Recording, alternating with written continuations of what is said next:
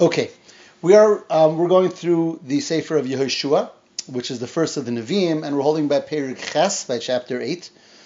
Um, so the Jewish people already entered into Eretz Yisrael. They passed through the Yarden, uh, the great Nace, the miracle of the splitting of the Yarden, and then they conquered the first city, which was Yericho, also accompanied by tremendous uh, miracles with the wall sinking into the ground.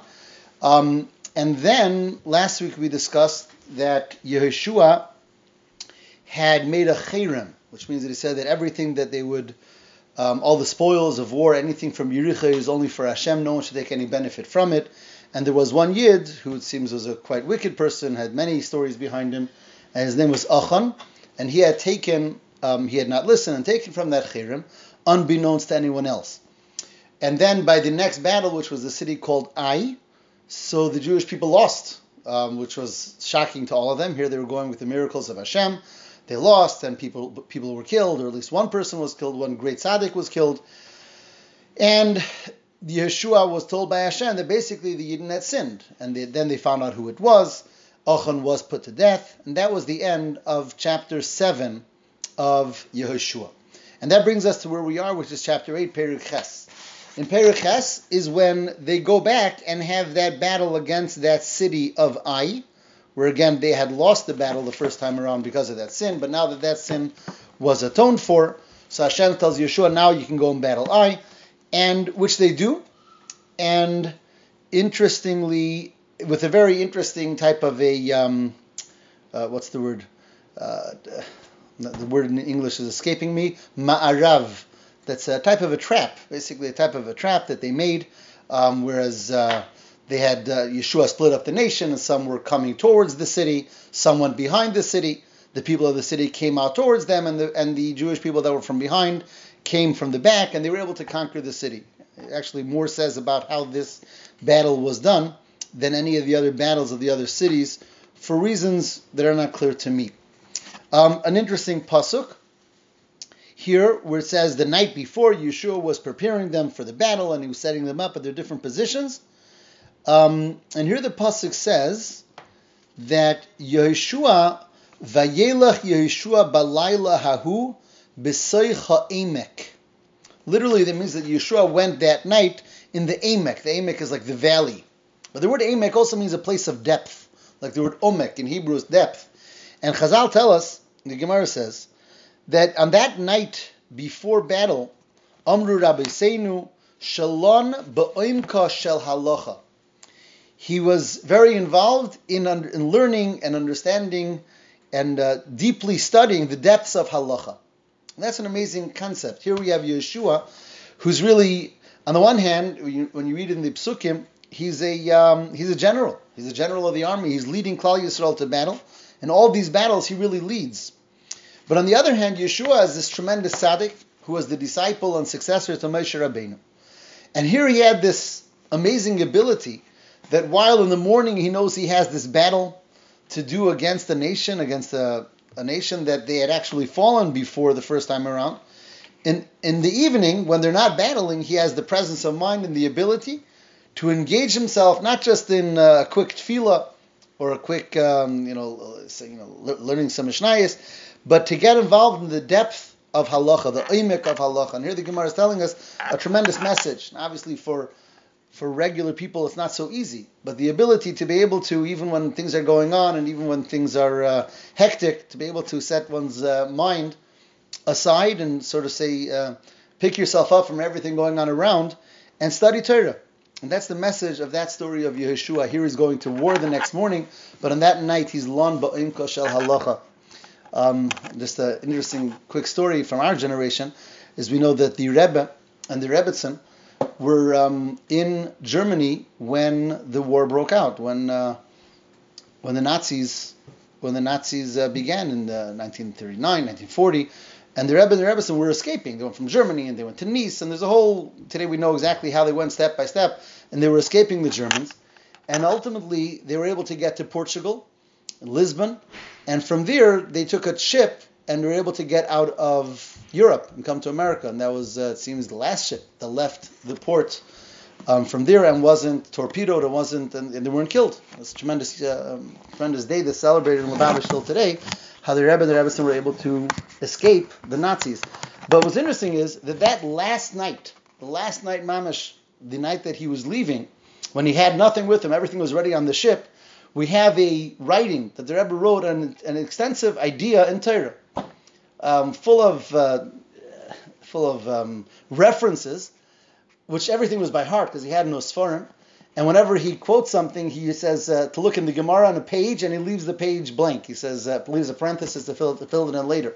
And here you have the similar idea, where on the one hand he's running from the Nazis and he's on the way onto the boat, but what is the tzaddik doing? He's involving himself in writing and, and thinking deeply um, in ideas of Torah. Something uh, unique, a unique message. Of course, tzaddikim are able to do it a level that most of us can't. But from all of us, the ability to sometimes just be able to engage our mind even when there's so much going on. Anyhow, let's move on. Um, so, and Klal Yisrael is successful in that battle against the nation of Ai. And then at the end of this parak, we learn a very important part of a story which really ends an old story that starts in Chumash. It says that at that time they built a mizbeach in Har Eval, the Mount Eval. Now Eval is already something that Moshe Rabbeinu talked about in the Torah. In Parshas Kisavai, which is one of the last parshas of the Torah, Moshe Rabbeinu tells the Yidden, you're going to come to Eretz Yisrael and you're going to find two mountains. And it's Har Grizim and Har Eval and it's in those two mountains that you're going to uh, make a covenant with Hashem, a bris with Hashem, accept all the words of Torah. And in those mountains, the Kohanim and the Leviim will give brachas and klolis, blessings and curses, blessings for those who will listen to the words of Hashem, and curses for those who will go against Hashem. And again, Moshe Rabbeinu describes all this. It's in Chumash Devarim. He says that there's the two mountains, and half the nation will go to one mountain, and half the nation will go to the other mountain. Six Shvatim on each mountain and the Koyanim and the Levim and the Orein will be in between, and they will say the brachas and the klolis, and everyone will answer amen to both. So Moshe Rabbeinu really described the whole thing. It's in the Chumash and Parshas Kisavai, where we read the curses and we read the blessings and the story of the Koyanim and the Levim. But Moshe Rabbeinu is just saying a mitzvah for the future. Um, it hadn't happened yet during Moshe Rabbeinu's lifetime. But in this chapter of Yehoshua is where that uh, bris, that covenant, is described um, as the pasuk says, "Az yiv uh, Yeshua mizbeach laHashem." Uh, Yeshua built this mizbeach. Kasher tziva Moshe evet Hashem as bnei Yisrael, as Moshe the servant of Hashem had told them, and they did. He went through the entire all those steps. It says that on the mizbeach, on the actual stones of the mizbeach, they wrote the Torah. They wrote the Torah, or parts of the Torah, parts of Chumash Devarim. Um, and at that point is when they made that bris, that covenant with Hashem. Um, interesting.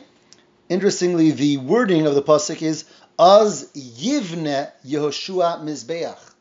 Um, so loosely translated, it's that's when Yeshua built the Mizbeach, but in correct Hebrew grammar, Yivne is future. Yivne, he will build. And here Chazal say, why Yivne? It should have said, Az Bana, then he built. And here they say that this is one of the sources. The Gemara says, Bana nemar ela Yivne, Mikan l'tchias hamesim min haTorah. This is one of those sources where the Torah is written in a way telling us that there's a future part of the story as well. There will be a time when there will be Yeshua. Yeshua will come back and he'll build Mizbeach again. Az Yivna Mizbeach. Um, interestingly, with Moshe Rabbeinu, the same thing. We have Az Yashir. Same idea. The Az Yashir that we say every day in davening. The same question. Uh, Hebrew grammar should have said Az Shar. Then he sang. But Yashir means he will sing. And the Gemara says that yes, in the Torah, in a number of places, we have references to Tchias HaMesim. Um, even though it doesn't talk about Tchias HaMesim in clear words, in the Chumash at least, um, in the Nevi'im we have, but the Torah is fill, filled with um, references that whatever happened will happen again, and this is one of those places where it says, Az Yivne Yehoshua. Um, and it goes through again that, that covenant, and it says that everything that Moshe said, Yeshua repeated, davar mikol asher siva Moshe asher Yeshua. There was nothing that Moshe had said to do that Yeshua did not do. Neged kol kal Yisrael, and this was done um, in front of all the Jewish people, Vanoshim, Vataf, the women and the children, Vahager, the converts, everyone was gathered together, and this was one of the great Krisas Bris, one of the times that Klal Yisrael as a whole made a covenant with Hashem. as we did it by Har Sinai, and now we're doing it coming into Eretz Yisrael, at the beginning of coming into Eretz Yisrael. Last week already we pointed out a number of things that were similar, just like before Har Sinai, so too coming into Eretz Yisrael. This was considered a new rebirth of Klal Yisrael, and therefore there's, there was this Krisas Bris, this uh, covenant that was created as well. And that is a summary of chapter 8. Okay, which brings us to Perik Test at chapter 9. In chapter 9, we uh, the beginning talks about that a number of the nations were gathering in order to wage battle with Yeshua, with the Jewish people. You have to remember, Eretz Yisrael is a land that has 31 kingdoms in it. And that's an amazing concept. Eretz Yisrael is a small land, as we all know. Till today, it's not big. Um, then perhaps it was a little bit bigger, but it's still a small land. And it was a place of 31 kingdoms. 31 kings had armies in Eretz Yisrael, and the reason for that is because everyone knew that this was God's promised land. This was a blessed land from the beginning, and every nation wanted to have something, wanted to have a peace. So, as in the next few chapters, Yeshua is really waging battle after battle. There's 31 nations that are going to have to be conquered. So they're gathering to to battle, wage battle with the Jewish people. And here we have another again famous Tanakh story, and that is there's one nation that is going to trick the Jewish people. And that is this chapter, chapter 9, and that is the nation of Givon. Givon is one of the nations there, and they were very afraid of the Jews, and therefore they concocted an entire plan. And the plan was they sent a delegation to Yehoshua and to the Jewish people, but they told the delegation said that they're coming from a very distant place. They're not coming from the land of Israel. They're coming from a distant place, and the pasuk says that they got dressed in old clothing as if they were traveling, and they had old food with them, and they made a whole play. And they come to them and they say that uh, we came to make a covenant, a promise of peace between your nation and our nation. And that was the nation of Givon.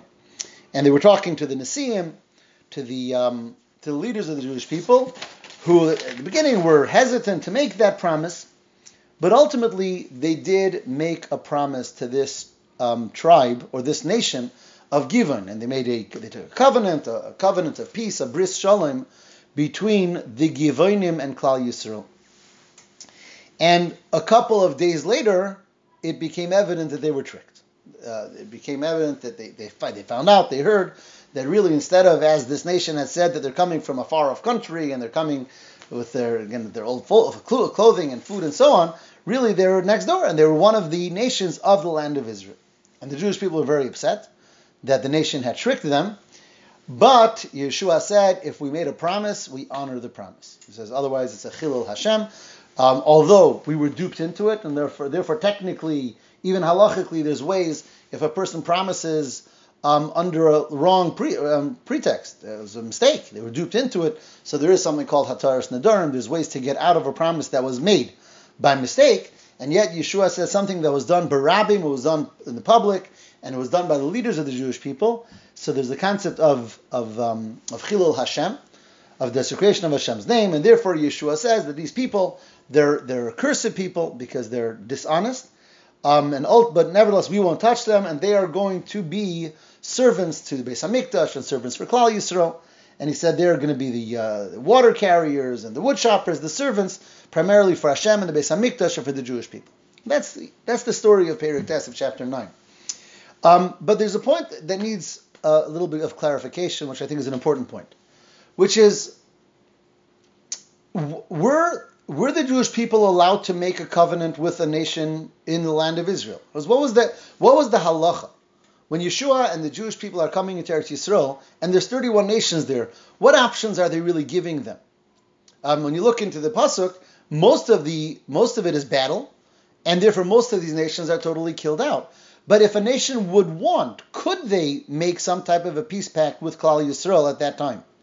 And this is an area that a lot of people are unclear about and are, are also uncomfortable with because what happened? The Jewish people come from Egypt and they just start killing out nation after nation. What's the story? So I want to just quickly go through. The Rambam deals with this from a totally halachic perspective. And the Rambam says he says, and I'm reading if somebody wants to uh, reference, it's in the laws of Malachim, the laws of kings, Perik Shishi, chapter 6 of the laws of kings, and the Rambam actually devotes a number of halachas to this. He goes a number of halachas going in detail. And he says, Ein osin milchama im adam ba'olam. Halachically, we never wage any battle with any person at shekorin lo shalom. First, we have to give them the option of making peace with us.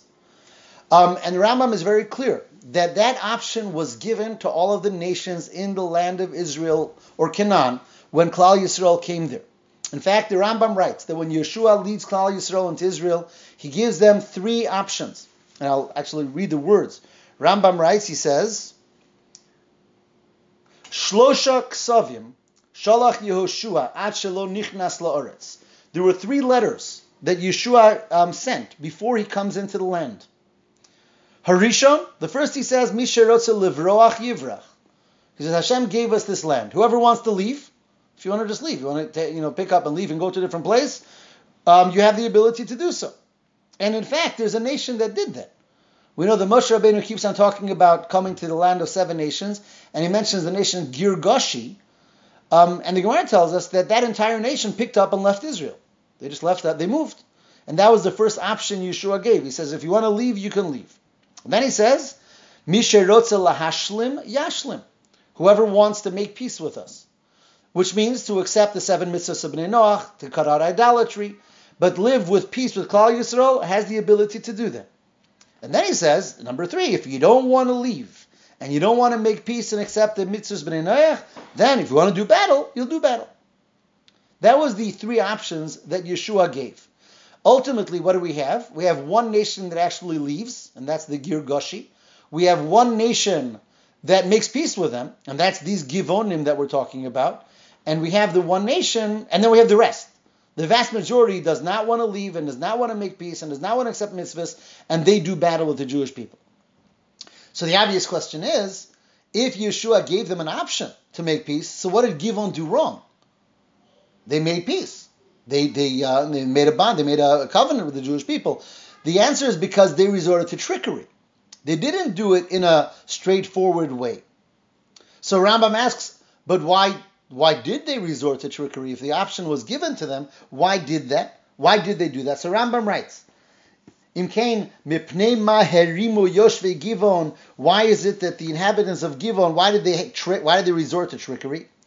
Says the Rambam, because initially when Yeshua sent and gave them the option, they did not accept that option. They didn't want to make peace with the Jewish people. And then they thought, the Givonim thought it's too late. Once we didn't accept it the first time, it's too late. And that's why they resorted to trickery and tricked the Jewish people, and they made that pact with them. Um, however, it was their mistake. Because really, it was okay. You know, they could come and, and say, we're willing to accept the mitzvahs, Again, not not the six thirteen mitzvahs, the seven mitzvahs in um, But so ultimately, what what happened that they made a covenant with the Jewish people is not a problem. And Rambam writes, so why was it so? Why were the why was Klal Yisrael so upset about it? Um, why why were they so upset?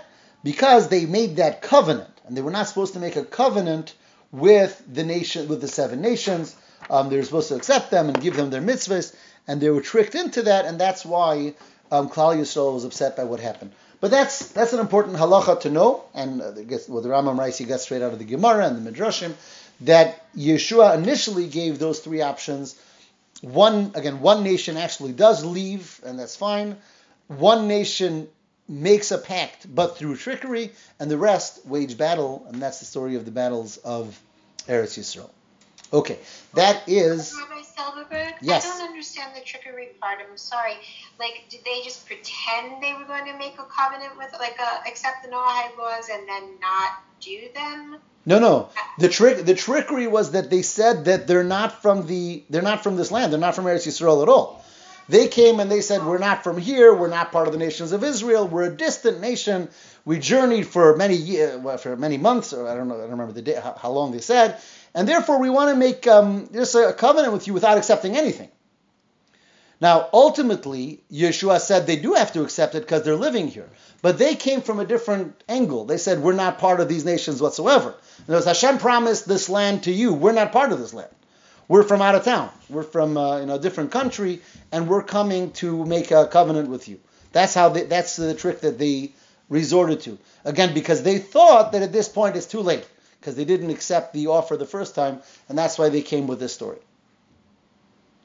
So he just accepted that story and didn't ask like Hashem if that was okay, if somebody could live in the land without accepting the Noahide laws? Like, why would he let anyone live in the land at all without accepting the Noahide laws? So that's a good question. It doesn't seem to me, and I'm not sure about what I'm saying now, I would want to look further into it. It doesn't seem to me that they said they're necessarily going to live here. Again, they're saying they're visiting from a distant place and they're just here to make a peace treaty with this Jew, with the new Jewish nation of the land of Israel. So they came as if an outsider. We want to make a peace treaty with you. You're a great nation. You're a strong nation. You're going to conquer this land. We want to make peace with you. That was how they came. That was the pretext that they came with. They didn't say we're here to stay and therefore we want to have the laws of one who stays here. Now, once they made that peace treaty, so Klal Yisrael was bound to it, or at least they felt bound by it. But they did at this point insist that they accept the Sheva mitzvahs. So do you say that they left again? They didn't stay in the land, therefore they didn't take the Noahide laws, and no, they didn't. No, no, they went back home, but home was very close. Home was oh, really. right. Home was the next town over. Right? Uh, the Jewish people didn't know. They they said we're here from who knows where, and they got their peace treaty and they went back home, and that was the end of it. So then, did the Jews then eventually battle with them? No, no, no, no. The Jews did not battle with them. In fact, the Jews were headed towards there to do battle with the next city, and they walked out with a peace treaty and says, "What do you mean? We have a peace treaty with you?" And that's when this whole trick was discovered. And once, so that now the Jews say, "Well, we have a peace treaty," they brought it to the Nisim, to the leaders of the of the nation, who brought it to Yehoshua, and Yehoshua said, "Listen, they tricked us. Obviously, Hashem wasn't consulted. Was were they supposed to consult Hashem? I don't know. I don't see that it's brought as a critique against them. Um, not every question that they asked did they have to consult Hashem, but they were tricked over here. But ultimately, again, if what's important to understand is the end of the day, there was nothing nothing wrong really happened because, as I said, Yeshua had given them that option in the first place. It's just that, as, as the Rambam told us, they thought that they didn't have that ability anymore, and that's why they wanted to trick the Jewish people into it. So they were really tricking them into something that really they had the right to do um, through accepting the Mitzvah B'nai which they ultimately had to accept. Okay, got it. Thank you so much. Good, excellent. Which brings us to Perek Tes, or Perek, I'm sorry, Perek Yud, chapter 10. And chapter 10 is a fascinating, really a fascinating chapter with some of the great miracles of Tanakh in chapter Yud of Yehoshua. Um, what happens? So, at the beginning of the chapter, you have a number of nations, which are really cities led by kings, that get together to fight now with the Givonim, because they hear that the, that this nation of Givon has has a peace treaty with the Jewish people. So the other kings were not happy with that. So you have the king of excuse me, um, the king of Yerushalayim, and Chevron, and Yarmus, and Lachish, and Eglon. Some of these are obviously Yerushalayim and Chevron we recognize, other names we don't recognize nowadays. And they all come together, and they're going to battle against Givon. And Givon sends an SOS to Yehoshua. They say, We're in trouble. Come save us. Now that, that's you know that's a chutzpah. Here you just trick them, you trick Yeshua into a peace treaty. Now they're being um, beset by, by by their enemies and our enemies, common, common enemies, and they send to Yeshua, "Can you come and save us?" And Yeshua sends the army out. He says, "Yes, we're going to come and defend you." And there's a actually a very beautiful medrash, a powerful medrash. The medrash says that Yeshua himself wasn't sure. Should I go save them? I mean, true, they've accepted upon themselves Nashevet Mitzvahs B'nai Noach. So in a sense, they're like Gerim. Now, when you say Gerim, they're not full they're not converts, but they've accepted Hashem and accepted the Sheva Mitzvahs. So Yeshua says, Bishvil Hagerim Halolu Atriach Es Kol Hatzibur. Should I should I bother everyone and go to war and go to battle to help these people who are really not friends? and they're people who just tricked us. And Hashem tells Yeshua, and this is, I think, a very important quote. Hashem tells Yeshua, and I'm reading from the Medrash, he says, Im tarchik es harechokim, sovcha lerachik es akrovim. If you push away those who are more distant, ultimately you push away those who are close as well. In other words, the message is as long as someone wants to be connected, even if they're more distant and even if they're not the type of people that we feel that uh, that they're really friends or they're really part of us, he says we have to be mikarev, we have to stand up for them. And then Hashem turns to Yeshua and he says, Yeshua, think where do you come from yourself? Because who's let's remember, Yeshua is a descendant of Ephraim. And who's Ephraim's father and mother? Yosef Atzadik with Asnas, the daughter of Potiphar from Mitzrayim. So Hashem says, you know, you come from Gerim too, not from friends. We have to be Mekariv, not Mirachik. That's what Hashem tells Yeshua. When Yeshua is in doubt, do we go out to help um, the Givonim? But they do, and that's what happens. So Yeshua takes the, uh, the armies and the Jewish people out, and they're fighting now a number of different nations. Because as I said, there was five nations that got together to fight the Givonim. And Klal Yisrael fights them, and then we have some tremendous miracles that the Navi tells us about. One of them, the first one is that when that nation is running away from the Jewish people, there are great boulders of barad, of uh, hail, stone and hail mixed in together that fall down from Shemayim, fall down from heaven. And these stones um, actually kill many, many of these, uh, these armies of those five nations that were fighting the Givonim. And the Medrash tells us something fascinating, and that is that these stones are in heaven from still from the hail from Mitzrayim, way back from Mitzrayim. Um, in the end of Parshas Va'era, we have what is it the uh, is it the seventh uh, seventh of the Makos? Uh, Dom Sfardei Akinim Ariv Dever Shchin uh, Barad. No, uh, yeah, seven. The seventh of the Makos is Borod, is hail, and Again, there's an interesting pasuk in the end of Parshas Ve'ira where um, Pari tells uh, Moshe, you know, daven to Hashem to stop the hail from falling to the earth. And Moshe goes out to daven, and the pasuk says that the hail nitach ortsa, the hail that was mid in middle of the sky falling never fell. It stopped. Says the Medrash that everything that Hashem creates has a certain purpose. And even those boulders, those those st- hail stones that were sent from heaven but stopped because the because Moshe Rabbeinu davened they should stop, were waiting for the time that they would ultimately be used to fulfill a similar um, purpose of punishing those who are wicked. So here we're talking about uh, many. We're talking about 40 years later, or yeah, about 40 something, 42, 43 years later, and somehow all of this uh, hail was put into some type of a reserve, and now is when it fell down. It fell from heaven, and this is the same burrah that fell in Egypt that falls when Klal Yisrael and now are in Eretz Yisrael and falls on these enemies of the Givonim, but ultimately the enemies of the Jewish people, and that causes them to lose that battle or causes a, a, great part of that defeat of that battle. And that's just another side interesting lesson about how everything has its purpose. And in this in Hashem's world, everything we don't see that, and we only see one step and one uh, one point. But ultimately, every person, and not just a person, every item, everything serves a certain shlichus of Hashem. And if that shlichus is for whatever reason not fulfilled today, it'll be fulfilled, fulfilled tomorrow, or 40 years down the line, or wherever. Hashem has time for everything to fall into place. But that's Yes. Just a question. Wasn't the hail also at the time of Noah when it came down? No? There, does it say there hail? Um, I somehow thought it was also when Noah left that there was this fiery hail that came down. I might be wrong. You might you might be and you might be right. I don't remember.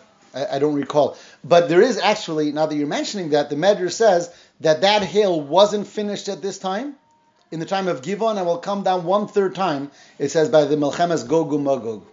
When Mashiach will come and the final enemies will, will be ultimately be destroyed, it says that those avonim, those stones of hail and fire, will be used one third time. So I don't remember the Noach angle, but definitely these three times in Mitzrayim, and then in the story of Givon when we're conquering Eretz Yisrael, And finally, the Medrash says in the times of Gog and Magog, and it bases it on certain psukim, I think in Iyov, that um, that uh, refer to it.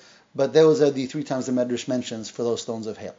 But this miracle actually pales in comparison to the next miracle, which happened then, and again, got to be one of the most famous miracles of Tanakh, and that is that on that day, Yoshua raises his hand and says, Shemesh begivon dome, that the sun in Givon, because that's where this was, should stop. And the sun in mid sky, uh, mid sky stopped its uh, its uh, its regular cycle um, for the sake of this battle. In fact, we know the date of this. The Medrash tells us that this was Gimel Tammuz on the third day of Tammuz, when this um, awesome miracle happened, when Yeshua stops the sun from its cycle, from, from continuing its regular cycle. Now, now, why? Why did he stop the sun? And it's interesting, we have in the Mefarshim, in the commentaries, two explanations to why Yeshua felt it necessary to stop the sun then from its uh, cycle around the earth. Um, the simpler explanation is because here we have many nations together of the enemies of the Jewish people. This is a very important battle that has to be fought. And as night falls, it becomes very difficult to chase them and to finish the battle. So, on a practical level, Yeshua wanted to give his uh, soldiers the Klal Yisrael the ability to finish the job, finish that battle with all of those nations who had come together to fight Givon. So that's a simple reason. The Midrashim say a different reason. That is that that day was Friday. This battle was on a Friday. And Yeshua did not want that his people should have to be Machal Shabbos. They're in the middle of a battle. And you can't stop in middle of a battle. Okay, sorry, we have to go light candles. We'll see you again tomorrow night. Come back after Havdalah for round two, right? So, so therefore, Yeshua says we'll we'll hold Shabbos because it's not Friday is not going to finish so fast. Medrash says that the sun this continued held in a spot for 36 hours, so an entire day, the entire night and the entire next day. Friday was a really long Friday. You know, sometimes we feel like we can use that on Friday, right?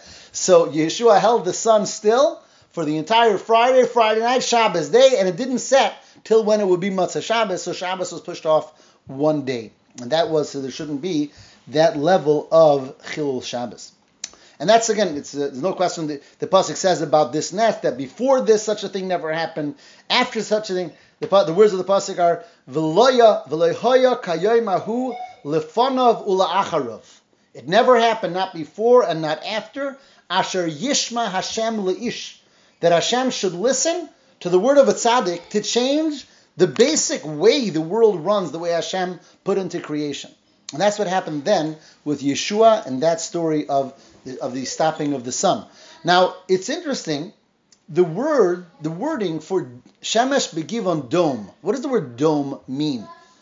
So here dome means to stop. But you, normally dome is to be quiet, is to stop speaking. Um, demama is quietness. So why it could have said shemesh begivon atzor. Atzor would mean to stop or lahafsik. Why does he use the word to be quiet? And here Chazal says something very fascinating, and that is, it's written that every creation of Hashem says Shira, is constantly saying Shira, constantly singing out to Hashem their praises. Now we, as human beings, have the ability to choose to say Shira with our mouths. But every animal and every bird, in fact, there's an entire sefer called Perek Shira, which describes what is the shir, what is the song of every individual creation, whether they say it consciously or subconsciously. Now, says Chasidus, and it's really it's, it's really Mefarshim, that the movement of the sun and the movement of the moon is all part of their shira. As they're singing to Hashem, they're praising Hashem, they're bowing to Hashem. Um, the pasuk says, we say it in davening, mishtachavim. That the hosts of heaven, we say it in Shachris in the section that starts with the words Vayvorach David, that the hosts of heaven are always bowing to you. And the Gemara says, and the Alter Rebbe brings it in Tanya as well, that the reason why everything is going westward, the sun and everything is moving westward, is because the Shechina is on the west, Shechina b'mayriv, and it's all one big bowing to Hashem. So when Yeshua says he wants the sun to stop its bowing, he says, stop saying Shira.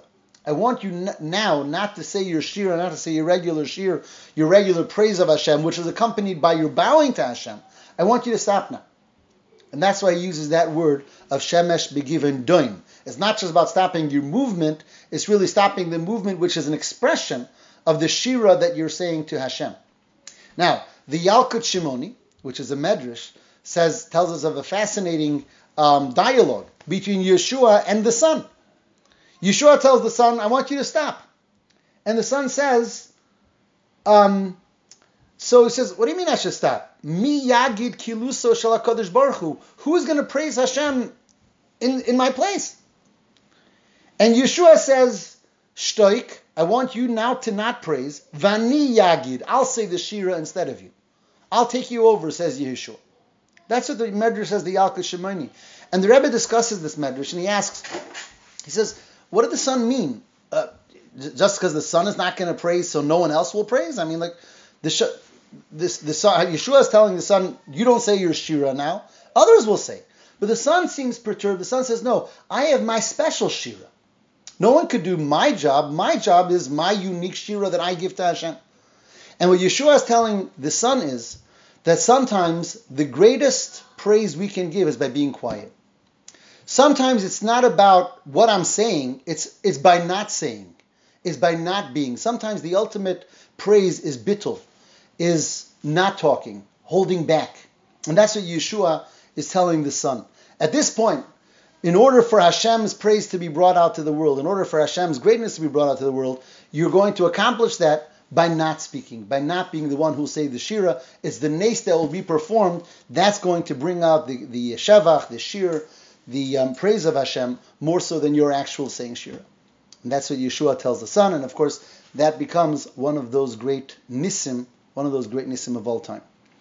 Um, yeah, in uh, in Chabad history, we have uh, that day also became later the day the Frierdiker Rebbe was released from his uh, death sentence from prison. I'm sorry, the Frierdiker Rebbe was in prison and he was released from prison and sent to exile. That was also in Gimel Tammuz, and of course in our in our generation that was the the yahrzeit of the Rebbe. But that is the day that in Tanakh is the day of one of the great nisim of all time when Yeshua says Shemesh Begivon Doim, and it's, it's the, the Psukim say that at this day Yeshua's greatness became known to the world in an un, in an unparalleled paralleled way because of this tremendous nace that happened, all during that battle, which really started out to protect the Givonim. And that's just an interesting ending to that part of the story. This is all a battle that the Jewish people only did not even for themselves, right? It was because Givon, who, who were the ones who tricked the Jewish people, were being beset upon, and, be, and Yeshua, as we said, is even questioning whether he should go into that battle. But he does, and when he does, not only are they successful in that battle, and not only are they able to conquer five additional nations of the land of Eretz Yisrael, but they're also recipients of these two um, fabulous miracles of those those rocks of hail that are still coming from the Barad from Mitzrayim, and then the second and greatest of miracles of Shemesh Begivon Doim. And the chapter continues and finishes off with a couple of more battles of nations of, of, of that time. And that really takes us through uh, Perek Yud Aleph as well. The 11th chapter is just a continuation of battles. And again, it's not a Perek that I'm going to spend time on. It's because it's all names of kings and places, most of which that we don't recognize at all, don't exist anymore. But as I said, there was 31 kings, and all of them are mentioned one by one, and the battles that they wage. And Hashem is with Klal Yisrael, and miraculously, they're able to battle each one of those nations.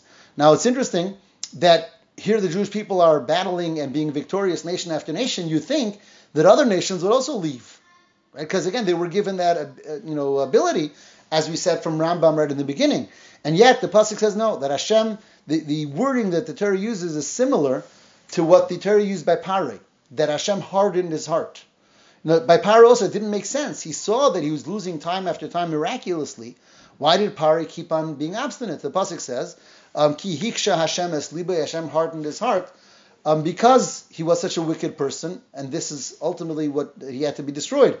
And this is what's happening to these nations of Eretz Yisrael, that they they never, aside from that one that left in the beginning, none of them are going to leave. All of them are going to battle one by one by one with the Jewish people, and Hashem is going to be with them, and they're going to be victorious by every one of them. So throughout chapter Yud Aleph, 11, again, the Pasuk goes through a number of those battles and the success of Klal Yisrael in each one. The Pasuk um, says there, Yomim Rabim Asa Yeshua Milchama, that for many, many years Yeshua um, these, waged these battles for a number of years. And although in the Pasuk it's not clear, but Chazal actually tell us that that was a critique against Yehoshua. And the reason it was a critique is because Yehoshua knew that it was his mission to, to fight these battles. And Yeshua knew that he was going to live until that mission was accomplished. And therefore, he wasn't in a rush to finish it because he sort of had a, an insurance, life insurance policy over here. As long as it takes, he's there to lead the Jewish people. And therefore, he, he wasn't in a rush. And here, Chazal, the Gemara, and, and as, as, great as a tzaddik as Yeshua is, the Gemara here finds a critique and says that he's different than Moshe. Because when it comes to Moshe Rabbeinu, Hashem tells Moshe, with regard to the war, the uh, battle with Midian, this goes back to Parshas Matos, Hashem tells Moshe, wage a battle against Midian, achar te'asef el amecha, and then you will pass away. And the pasuk right away says Moshe gathers the people, says, "Let's go fight against Midian and, and wage the battle of Hashem." And the Gemara says Moshe knew that after this battle he's going to pass away, but that didn't cause Moshe in any way to tarry, to to uh, push it off. This was the Ratzon Hashem. This is the will of Hashem. That's what has to happen. And if uh, my life is connected to it, so that's Hashem's business, not mine. And here the Gemara says, but Yeshua wasn't that way. Yeshua knew that he had the mission of conquering all the lands, all the nations in Eretz Yisrael, and therefore he wasn't in a rush. And that's what the pasuk means when it says that uh, um, Yamim Rabim Asa Yeshua Milchama. The battles took took many years, took a number of years until he was able to be victorious. So he was victorious, but it was seen as a weak a weak link in Yeshua. And the Gemara says that's why Moshe lived 120 and Yeshua ultimately lived 110. Now, 110 is also Arichas Yamim, but it was less than Moshe because he was looking to prolong his life by sort of not rushing to do what Hashem said. Ultimately, because of that, he ended up living less than Moshe Rabbeinu, his teacher. And that's an idea from Perek Yud Aleph. And in Perik Yud Beis, chapter 12, the pasuk goes through all the 31 kings, each one by name, and the 31 nations that were ultimately conquered by Yehoshua. And that takes us till the end of chapter 12 where again where the Navi goes through each one and gets the name of each place and so on. And chapter 13 already starts the end of the days of Yeshua, which we will, b'li neder deal with next week im yirtzeh Hashem.